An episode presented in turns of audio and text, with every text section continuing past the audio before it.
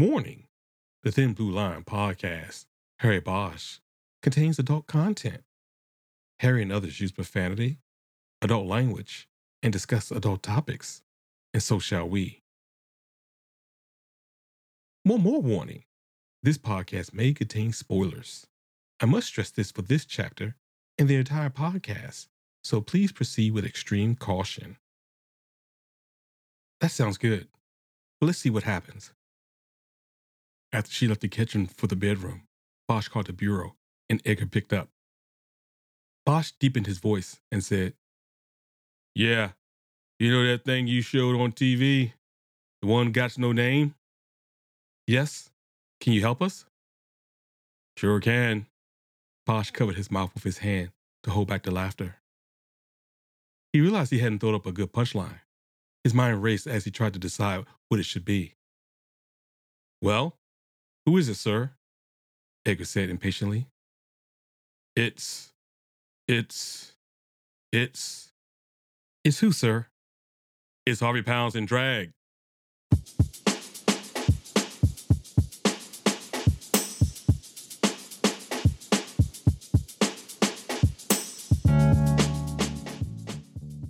Hello, and welcome to the Thin Blue Line podcast, Harry Bosch. I'm Philip Parker, a retired police detective. Please subscribe to our podcast on Apple Podcasts, Google Play, Stitcher, Spotify, or wherever you get your podcasts. And please rate us five stars or better. Please follow us on Twitter at the Thin Blue Line Pod and our Facebook and Instagram pages, which are set up just for our fans.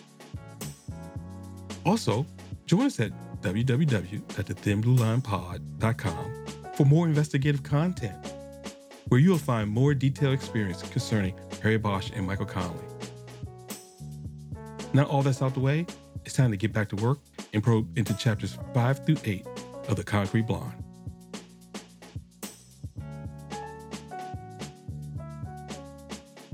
Last time on the Thin Blue Line podcast, Harry Bosch, we explored how whoever fights monsters should see to it in the process he doesn't become a monster, shaped chapters 1 through 4 of The Concrete Blonde. And today we will be taking a deep dive into chapters 5 through 8. As always, there's the prerequisite spoiler alert. It's my intention to stay away from spoilers, but sometimes shit happens, so please proceed with caution. And now, the Thin Blue Line Podcast, Harry Bosch.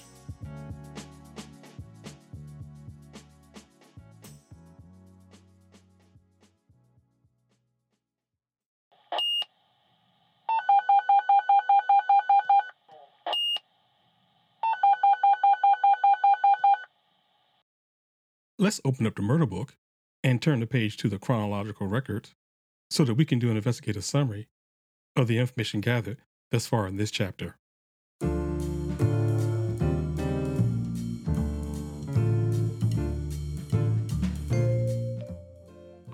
Harry dresses carefully for the court, and just as he was leaving, Sylvia shows up at the door. They had progressed to a comfortable place in their relationship, but Harry was still afraid that one day she'd leave him.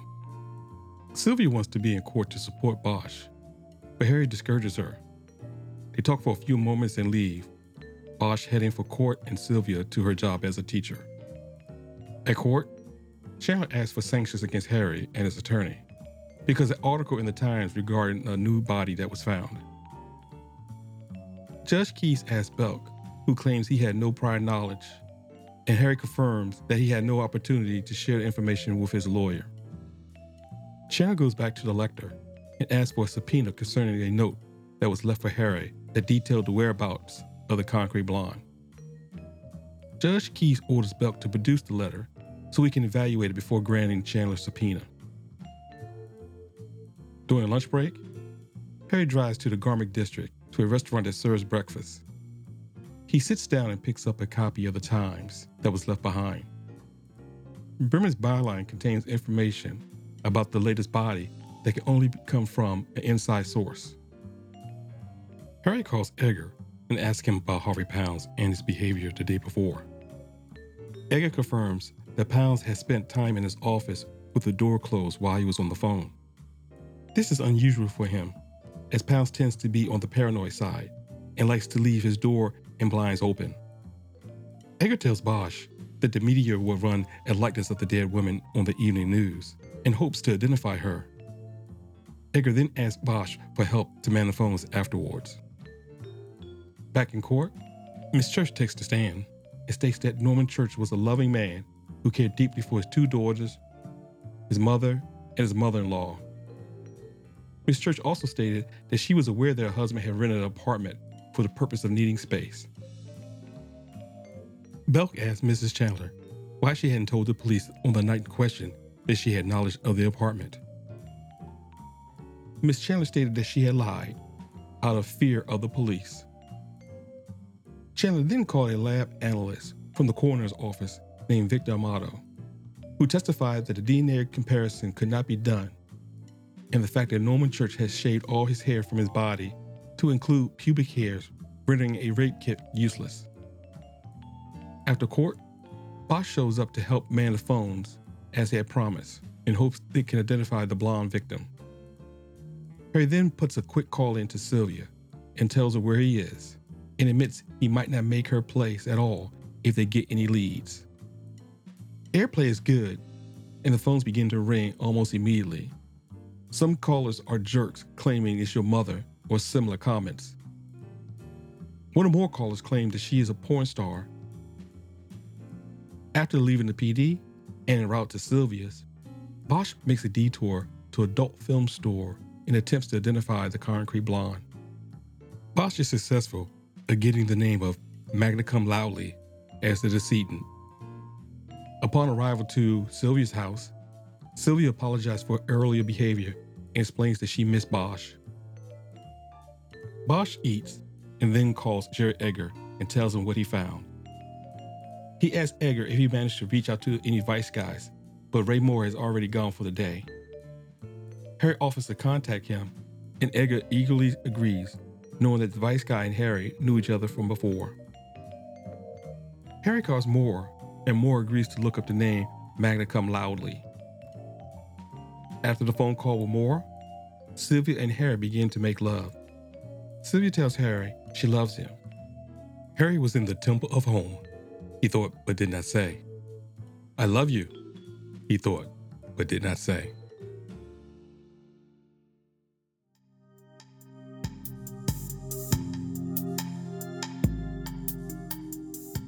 And that gets us to this episode's big idea. So let's lift up the yellow tape and examine the clues. For the defining theme for chapters 5 through 8 is just because you're paranoid doesn't mean you're wrong.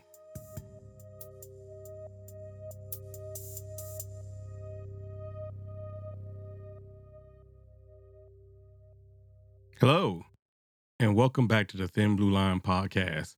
Harry Bosch.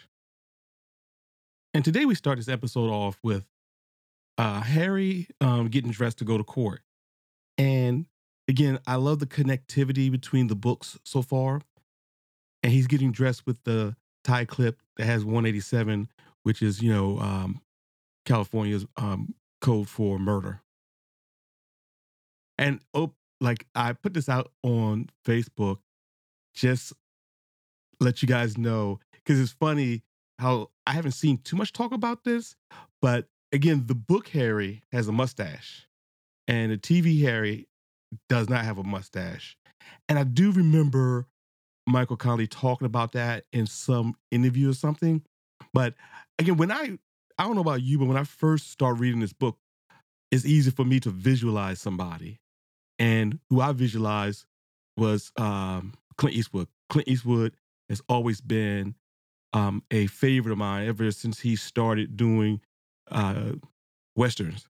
After he started doing westerns, uh, I just you know envisioned Clint Eastwood, or I just like Clint Eastwood. So when I got a description of Harry, I, I thought of Clint, East, Clint Eastwood automatically. And one of Michael Connelly's books was turned into a movie, which is Blood Work. and then Clint Eastwood played in that. So it was easy to make that uh, connect that connection. And evidently, uh, Michael Connelly thought so too because they were able to cast uh, Clint Eastwood in that movie. And you know, we start to see some fractures. Again, I said it last podcast of Harry keeping Sylvia at a distance. And even here, uh, as the book starts, you know, they're talking. And again, from the book, he has secrets, many of them buried too deep to give to her, not so soon. Now, look, they've been dating for a year, and Harry's secrets are so deep that he can't trust Sylvia for a year. And, you know, and then it kind of reminds me of what Bosch said to uh, Chief Irving in um, The Black Ice. Again, quote unquote, trust goes two ways. So does lack of trust. And Harry's lack of trust to Sylvia, and again, you can see it coming, is going to be a problem later on. I mean, there's no spoilers. That's not a spoiler. I mean, anyone can see that. You know, so then we get into the courtroom. And again, I think Michael, this is not too hard. He had been a reporter, so he probably sat in on a number of court cases. And this type of judge, Judge Keeves, was a by the book type of judge. Knowing that, he doesn't strike me as the type of guy who runs late. And the fact that he's running late automatically would put me on tilt. Like, oh shit, what's going on? Because I, again, I, as I said last podcast, I know um, and work with judges like Judge Keeves, and their courtroom was regimented like clockwork. You didn't come in late, you know, and he was, he was very, very formal. Everything was regimented. You don't fuck around. So the fact that he comes out late, you knew something was going on. And you know, one of the things that I like also what happened, again, just to give you guys some context. So Judge was late because of the article. Someone had leaked information that another female had died and it had the same monikers as the as the doll maker. And so Keyes got this information and he was re- evidently he was reading about it. And Chandler, you know, gets up and she wants to file sanctions against Belk and Bosch for not notifying her and the court in a in a timely manner. You know, remember last podcast, remember that Bosch tried to tell Belk everything, but he he chose not to listen. And he wanted to deny anything. So he quote unquote chose not to listen, which technically he's still, you know, he's still responsible. He's still responsible. If a law enforcement officer is trying to give uh, a U.S. attorney or attorney some information about the case, they're obligated to listen and then to act. But what's even screwed up about this is that Belk left Bosch out there uh, uh, high and dry because he skirted the truth a little bit. He told the truth, but bent it a little bit.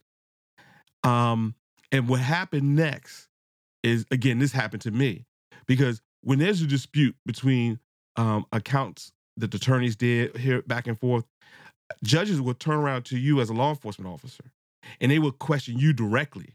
And that that time, Harry did a good job of covering Belk and not lying so much because even Keeves, you know, kind of again gave him a gave him a look like, dude, you're really stretching the truth here.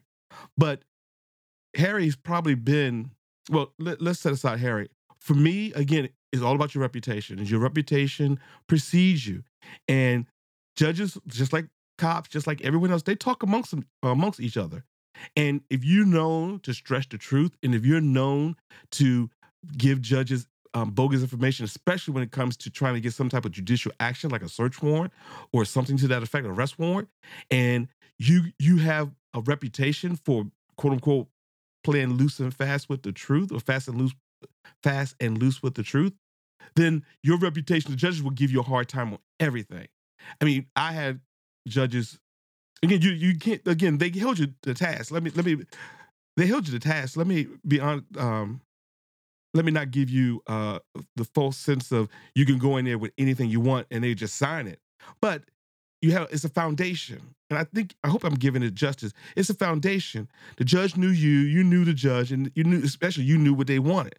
Um, like one of the judges, when I was giving warrants, he hated the fact that I always apply for electronic devices and warrants and without having some type of context with it.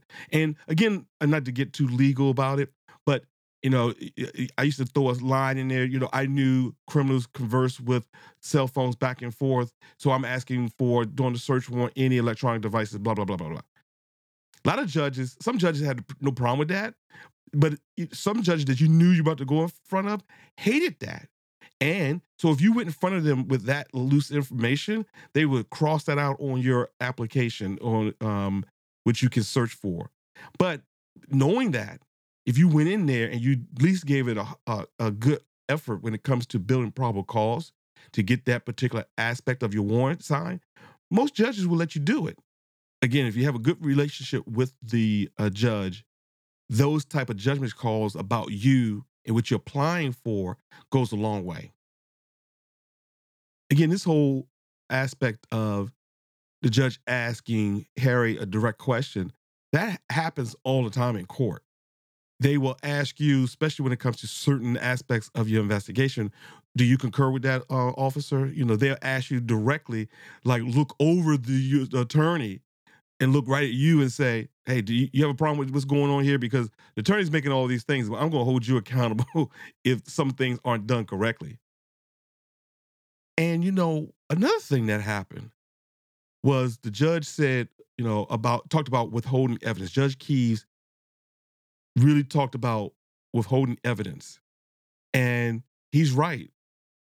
So, as I was said last podcast, the some of the AUSAs I dealt with, they were not, they didn't play around with turnover and discovery, they uh, uh, uh, evidence for discovery. They didn't play, and again, as I told you before, I tried to investigate cases so I didn't have to go to trial, which means I tried to have so much evidence, so much overwhelming evidence that a defendant had to really think hard about fighting that amount of evidence to go to trial. Of course, they have every right to go to trial, but I like getting evidence to defense as soon as possible because I didn't have anything to hide. It is what it is. And so we, you know, again, my peer group, and I said my peer group, the U.S. attorneys I dealt with, the officers I dealt with, we didn't have a problem with um, turning over discovery. There's a lot of things you can do wrong um, in court. That one ranks up there really high of big no nos. And did everyone pick up on the fact how Michael Connelly kept making reference to Belk's weight. And I took it as not just he was because his girth, his over, he was over overweight as any slight of large people. I took it as though he he represented the laziness or the other extreme when it came to different attorneys, especially government attorneys, and not really being hungry and lean and mean. And not to give away too much, but in one of Michael's books later on, he talks about that. Matter of fact, pick up the Lincoln Lawyer. He actually, you know, talks about that aspect of government attorneys and private attorneys. And you know what? I think I have a couple of attorneys who listen to this podcast or any other cops, but do you, every cop knows this line. And I want to know, do they get this line from judge school or something like that? You know, quote unquote, um, bringing a jury, we're losing the morning. Again, that's just another, I've heard, I don't know how many times I've heard that in court. That's just another example how Michael and his writing is so authentic because I've heard that a thousand times. You know, bailiff bringing the jury, we're losing the morning. And again, talking about representations. So, um, Lieutenant Terry Lloyd gets on the stand and he's talking about he was a lieutenant during the um, Dollmaker case and you know had two squads, blah blah blah, and all that kind of stuff. But one of the things that I took from his testimony is being overconfident. And because if you're overconfident when you're testifying, the, the most innocent thing you say can be turned around and twisted. I never testified. Every time I testified, I had butterflies in my stomach every time. I testified a number of times, but I can tell you right now, every time I got on the stand, I had butterflies in my stomach. Now, of course, I got more comfortable as I, you know, was was cross examined and and gave my testimony. But every time, but Terry Lloyd here, Lieutenant Lloyd, actually to me represents. And I've seen guys get up on that stand and they they're overconfident, and then they don't see it coming. They don't see it coming at all and they get crushed. You know, one of the things also that Chandler brought up was the fight between federal attorneys, excuse me, federal agencies and state and local agencies. And again, so far we've had, you know, this is the third book. and it's come up in three different books so far, at least talking about the enmity between the federal agencies, law enforcement agencies, and state and locals. And I talked about that before in other podcasts. But again, it's such, and it still happens today. It's so pervasive that again, Michael Connelly has brought that up in again the third book so far that he has, and he must have seen a lot when he was embedded with LAPD. And we see here that Bremmer has a number of informants in uh, LAPD.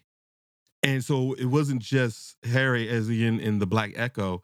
Harry wasn't Bremmer's only informant. He also made reference to Bremmer and his other informants back in the Black Echo.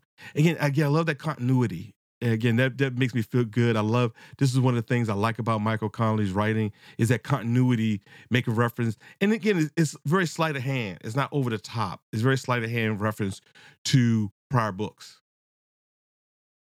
And we're going to talk about this during the question of the day. But again, Harry's surprised that Jerry Edgar is manning the phones. And the fact that Jerry, Jerry Edgar is proving that he is a good investigator.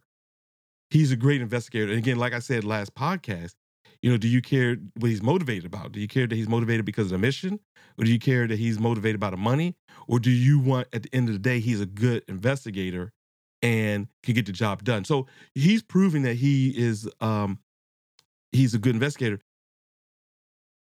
And so we see paranoia is starting to set in on Bosch because he's questioning uh, Edgar concerning Pounds and Pounds' location.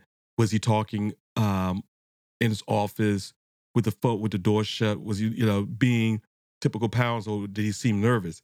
Because he's trying to figure out, okay, what the hell's going on? Because someone's leaking information to Bremmer and it's fucking him, as he said, you know, he's screwing him over or trying to somebody's trying to burn him. So you start seeing the first signs of paranoia coming in. And again, I get it because he is his foundation is starting to get shook. He knew without a shadow of a doubt he shot the right guy he got the right guy when it came to who was the doll maker. But now all these little things are starting to creep in. So you start seeing this paranoia starting to set in on, uh, um, starting to sit in on um, Bosch. And you know, not only is paranoia starting to set in, but we start seeing Harry start to take Sylvia for granted. Now, remember, Edgar has is set up a media exposure or media play, excuse me, for the plaster that he developed, you know, the plaster image of the concrete blonde. And when Edgar, um, excuse me, when Bosch talks to Edgar, Edgar said, "Hey, uh, we probably can use the help manning the phones." And you know, Bosch had previous plans with Sylvia that night, and he goes, uh, "Well, she'll understand. She'll understand."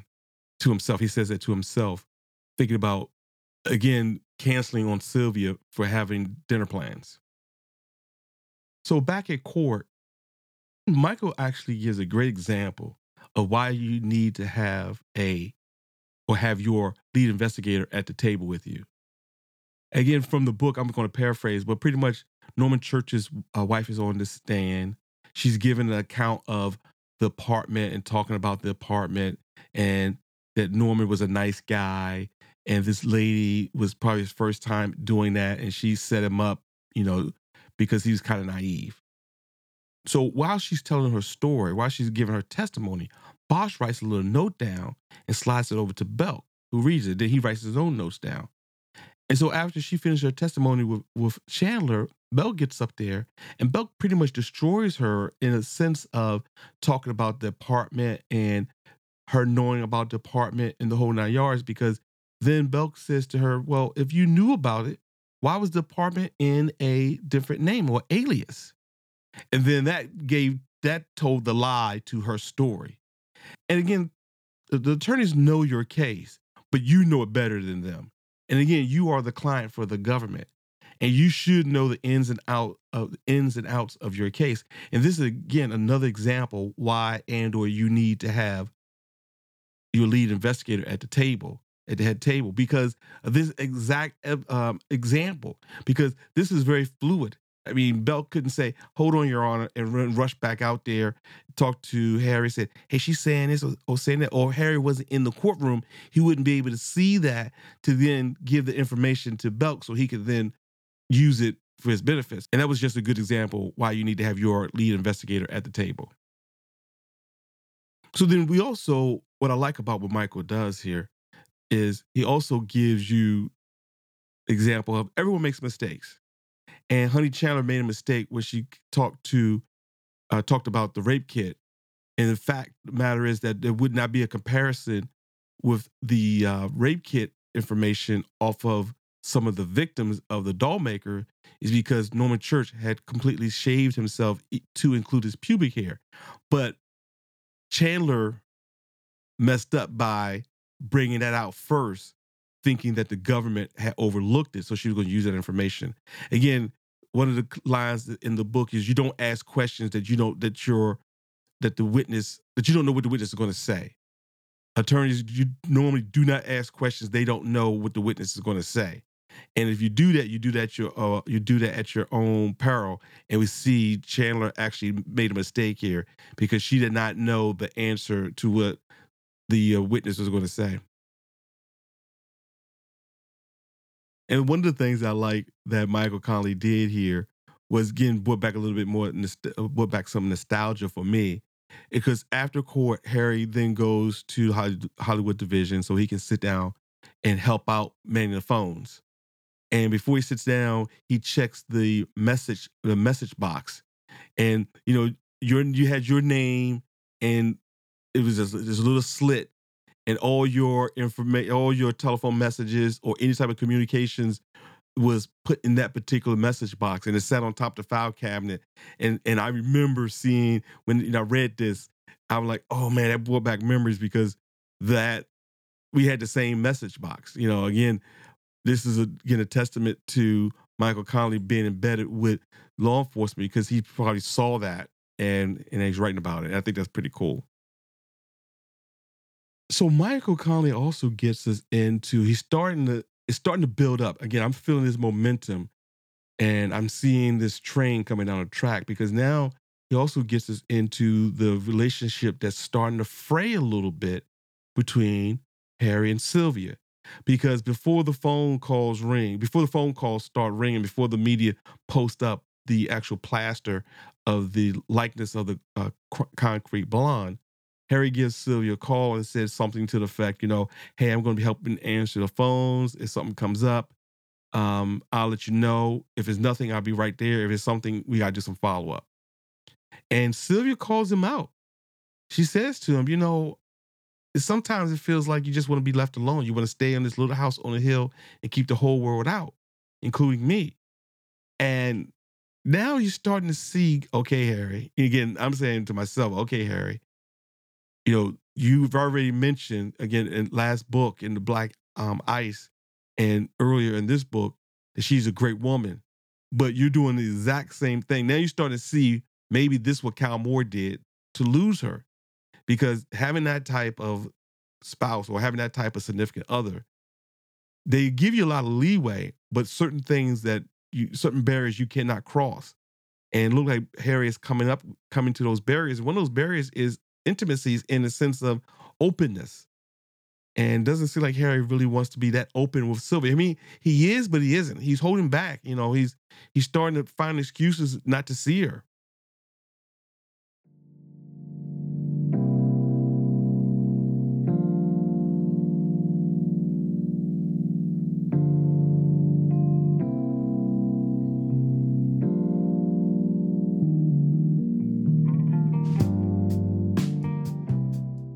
Like to take a quick break and go over the question of the day. And the question of the day for chapters five through eight says During various times, Harry makes note, but Jerry Edgar is motivated more by overtime than a mission concerning investigating homicides. Question Does this matter? And one, the one answer was no, as long as he's doing his job, or yes, it's a mission, not a job. And so 74% of you said, yes, it does matter.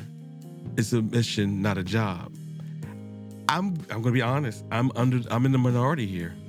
Maybe I'm being cynical, but I really don't care. What I said it before last podcast, and I'm, i know it would be easy to go with the 74 um, percent of you guys, but I I have to be honest with you. As long as Jerry Edgar is doing his job, I really don't care. Just do your job, dude. Give me a Jerry Edgar any day, because we have people who just are there just biding time or filling the space, uh, filling the void, and you don't trust them to do your, do their work. And again, Jerry's competent he's doing his good job. So I'm going to have to be in the minority with that. And, you know, I also, again, want to say thank you. Thank you for listening to this podcast. Thank you for your feedback and you're participating in the, in the polls and the questions I get asked. So, thank you again so much for you guys supporting this podcast. And if you can continue to promote us with your friends and family, as you as you know, we're on Google, Spotify, um, iTunes, and we're on iHeartRadio. All those different things. So, but all that's possible because you guys take the time to listen and again give feedback. So thank you very much. I really appreciate it. And as I always say, I sound like I'm rambling. So let's move on.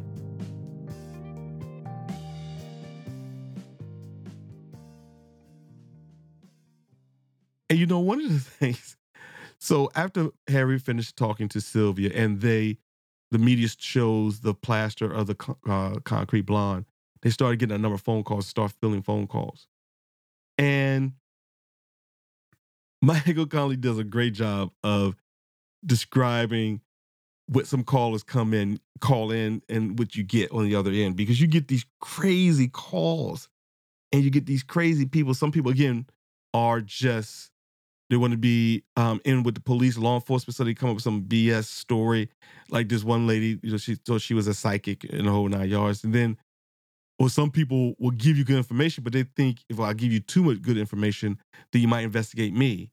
And again, Harry said, look, dude, I'm like, well, one of the examples I'm talking about here is one of the guys recognized uh, the concrete blonde as a mag, uh, Maggie and at an adult film store. He saw her in an adult film store, but then he stopped that the information because he then probably he perceived that law enforcement would then come after him, and he didn't want to give that information up.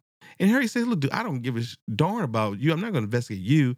Just be a little bit more specific, so then we could follow up on information. Remember, you called us, so if you called us, you wanted to help out. We appreciate it, but give me a little bit more information so that I could uh, properly identify her."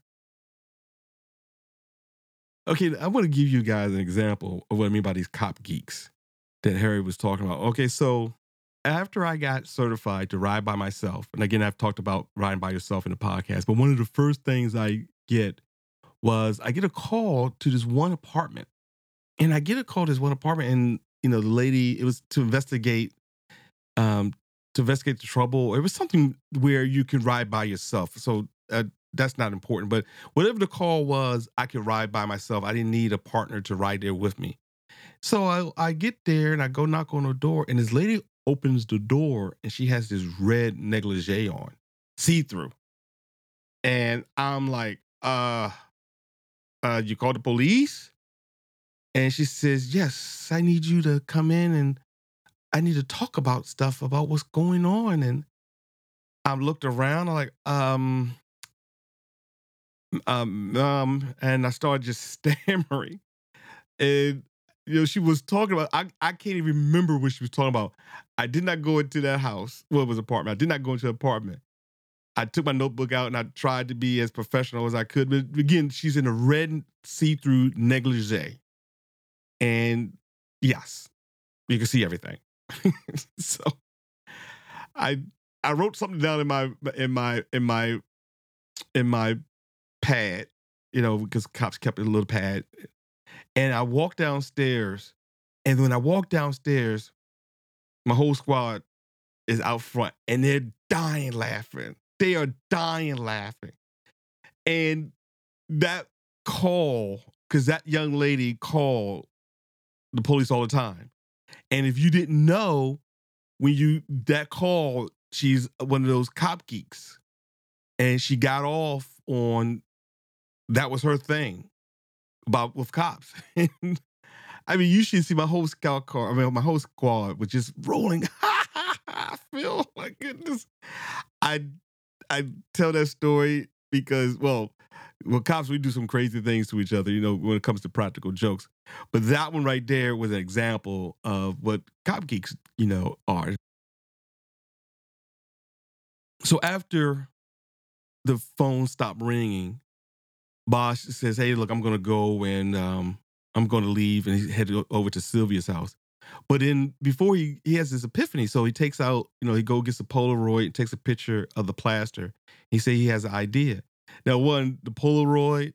I mean, I remember having a Polaroid, and just think about that. Back in '94, do we have Polaroids? You know, now we have uh, cell phones that take phenomenal pictures and qualities, but back then it was all Polaroids, and we used to get cases of these doggone Polaroid you know, I think it was you can do 10, 10 shots in one Polaroid. I think that's what it was. But Bosch takes a picture of the, of the uh, of the plaster, and then he has an epiphany. He's going to stop at an adult store. This because one of the witness, excuse me, one of the call-ins said that you know she was in the adult film industry, and so Bosch goes and he stops at the the, the he stops at the X mark marks the spot.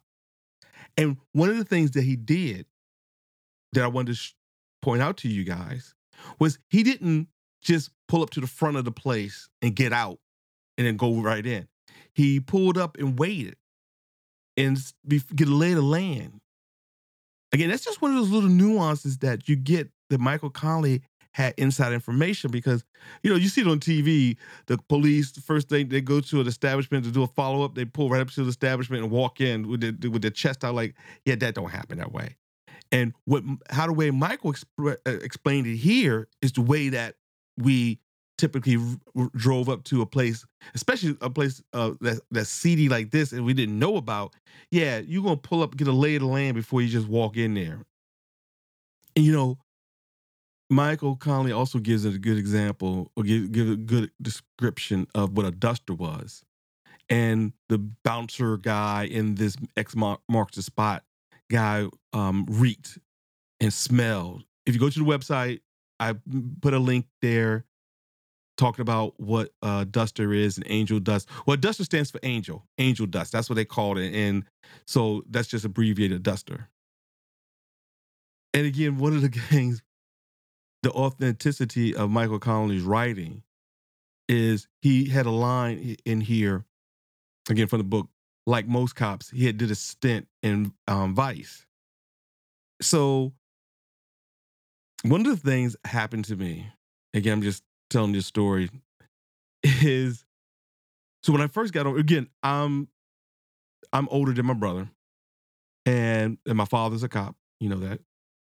And so when I became a cop, I get assigned to the precinct, and my father's. You know, before you get certified to ride by yourself. You have to drive through. You have, you have to do a, a as as Bosch said here a stint in different facet of the district, so that you can be a well-rounded patrol officer. And one of the units that you had to do a uh, little stint, quote unquote, in was Vice, and I loved it. I loved Vice, and I remember I I uh, after I got out after I did my first couple of times with it, I went home. I, I, talked to my father. I said, "Hey, I went to this. You know, I'm in Vice doing Vice work right now before I get certified. I love it. It's great." My father had this look on his face, like, "Yeah, do not go to Vice." I'm like, "Why not?" Because Vice work is too much trouble. There's always problems. A lot of cops get in trouble with Vice. Do not go to Vice. Ah, I'm like, okay. So what does a good son do? Listen, what do you think I did? Yeah, I, I went to Vice. I think if you know, he, he my, my father didn't learn a lesson. You know, as kids, you know what we do. Our parents say, "Don't do something." The first thing we're gonna do is do it.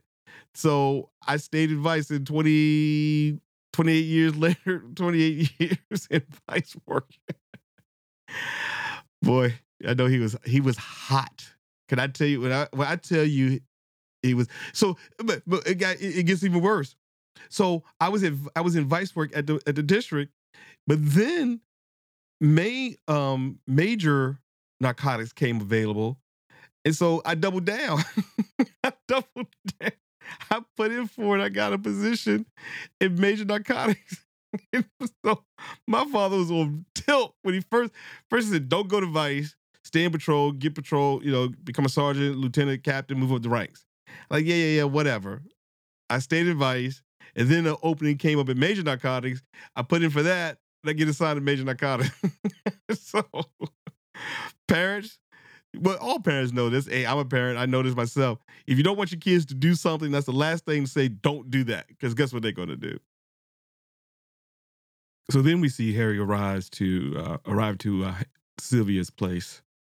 Harry is enjoys the home life. I use home in quotes that Sylvia provides. And you know, that's one of the things that Harry loves about her that easiness, that feeling of making him feel like he's at home.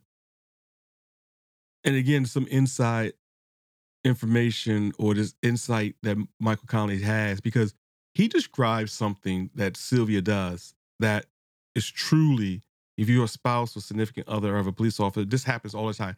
This happens all the time with my wife and I. You know, Harry and um, uh, Sylvia are talking, and Sylvia asks him about his day, and something happened, and she you know Bosch said, "Oh, I have to talk to um, Ray Mora at Advice," and Sylvia makes the jump. Oh, you know, really quick. She was a um, she was in porno, and again, they've been around. Sylvia's been around police work enough to make those leaps.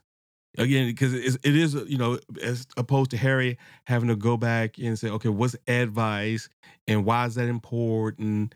and the whole nine yards. Just like a cop if you say oh i got to talk to somebody advice about a victim like okay she's in porno she's why because why else would you want to talk to Ray Mora or, or someone advice? Again that's a great insight of law enforcement life that Michael Connelly is depicting here in the book.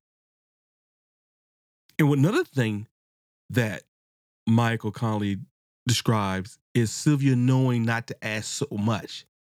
You know, it's a fine line, but you know, a lot of things we don't tell, the cops don't tell their spouses for their protection.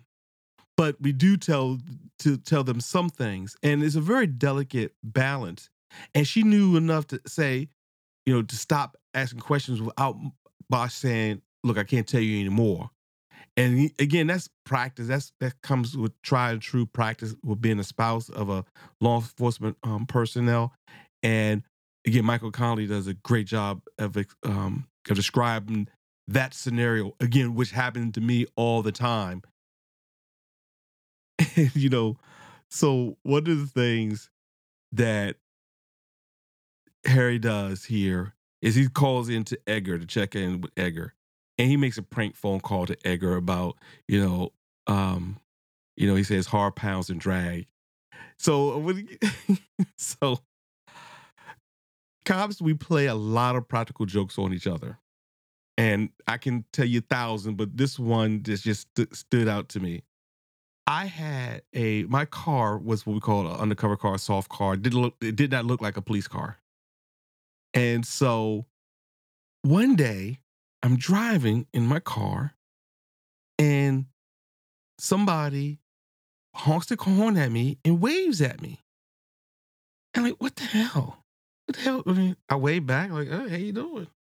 At first, and then I get another honk and someone waves at me. I'm like, what the hell? You know? First of all, why are people honking at me? So I get to the office, I get to the station, and I get some out I go get my um my laptop out of the back out of my trunk. And as I looked down, somebody had taped on the back of my bumper, honk if you're horny. so and I knew who it was. There's this one guy in our office is a freaking practical joker. He has he's got me so many times that's unbelievable. But I got him back a couple of times too. Just you know, you know, you got to you give it, you're going to get it back. But he's gotten me more times than I've gotten him. He's very, very, very sophisticated with his practical jokes. But again, so but it's silly, it's stupid. Um, honk if you're horny. It's really stupid. Just like Harry and Edgar, you know, when it talks to when when when Michael was describing Harry calling into uh, the um, line to talk to Edgar, uh, talk, calling into Hollywood to talk to Edgar. It was stupid, it's childish, but it's a way to break the ice. You know, things get, especially when things get really tense. You know, you fall back. You need some levity to make it through. Everything can't be so serious that you, you that you can't find some humor, and some some crazy stuff. And cops, you know, we're very, you know, just like anyone else. You you're trying to break the ice. You're just trying to have some semblance of peace or some type of humanity. And those little stupid things like that really help you through, especially some bad days. Again, honk if you're horny. And that was one of the best things. You know, I, I wanted to kill a guy. I don't want to say his name because he's still working, but he knows who he is. And, you know, he, but he got me a, a, on a lot of things. And something else um, from the book, there were rumors floating around the department that Mora had gotten too close to his subjects that he was an expert in. This was a common cop malady. And again, I told to you about that. My father hit the roof when he found out that I was going to go to Vice because I seen a lot of police officers getting a lot of trouble by working Vice work. And again, Michael Connelly does a great job with saying it. It's, it's plain and simple. It was a common cop malady.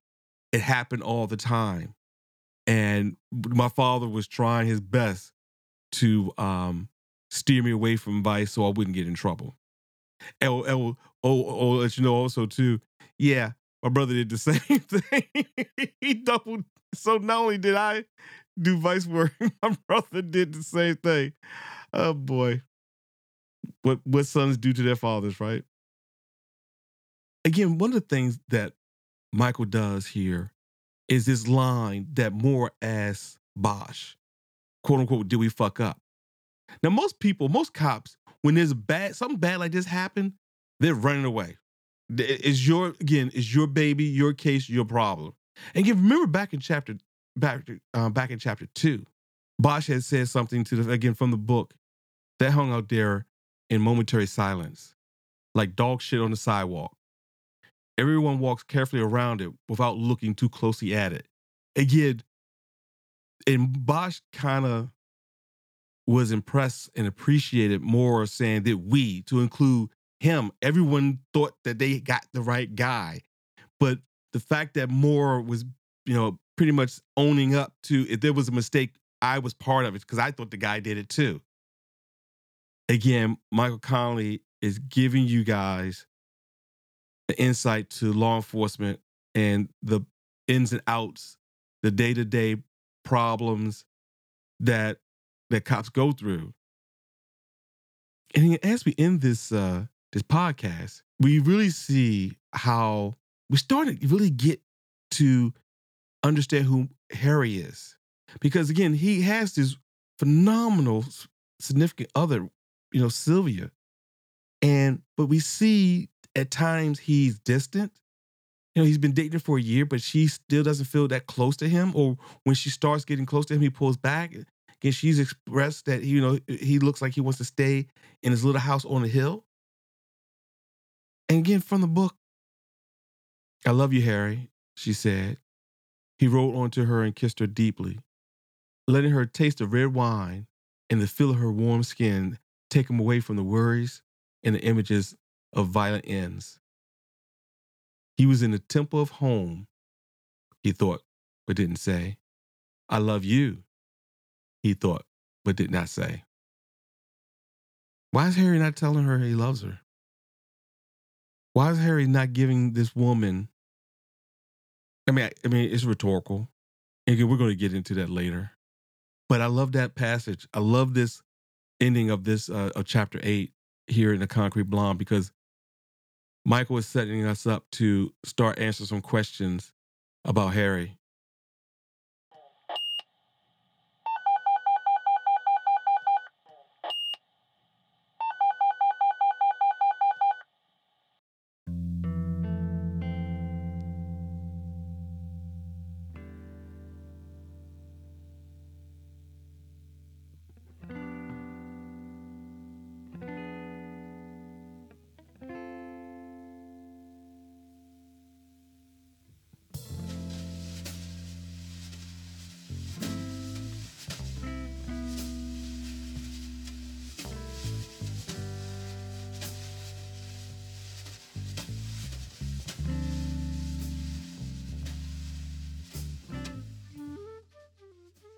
Us to this episode's Everyone Counts or No One Counts. My Everyone Counts or No One Counts person for chapters five through eight of The Concrete Blonde is Jerry Edgar. So let me explain why I'm picking Jerry Edgar. Because Jerry, as Bosch has said before, that he had trained Jerry Edgar, but he never thought that Jerry Edgar had the mission inside him, opposed to being motivated by money or profit. So let's put the reason that they're his motivation out the way. You can see he's picked up on some of Harry's traits when it comes to investigative technique. Because it was Jerry who, it was his case, of course, but he had the idea of getting the cast of the victim inside the concrete. And it was his idea to then call an anthropologist over to then do the facial recon, uh, facial makeup of the of the decedent for this um, for the plaster mold, and he's the one who had the idea of putting it out in the media that then led to so far of this individual being identified. At least we have a stage name of Maggie, and she was in the porno industry. So Jerry Edgar has moved the ball forward, has moved the concrete blonde investigation forward. So that's why for chapters five through eight of The Concrete Blonde, Jerry Edgar is my everyone counts or no one counts person.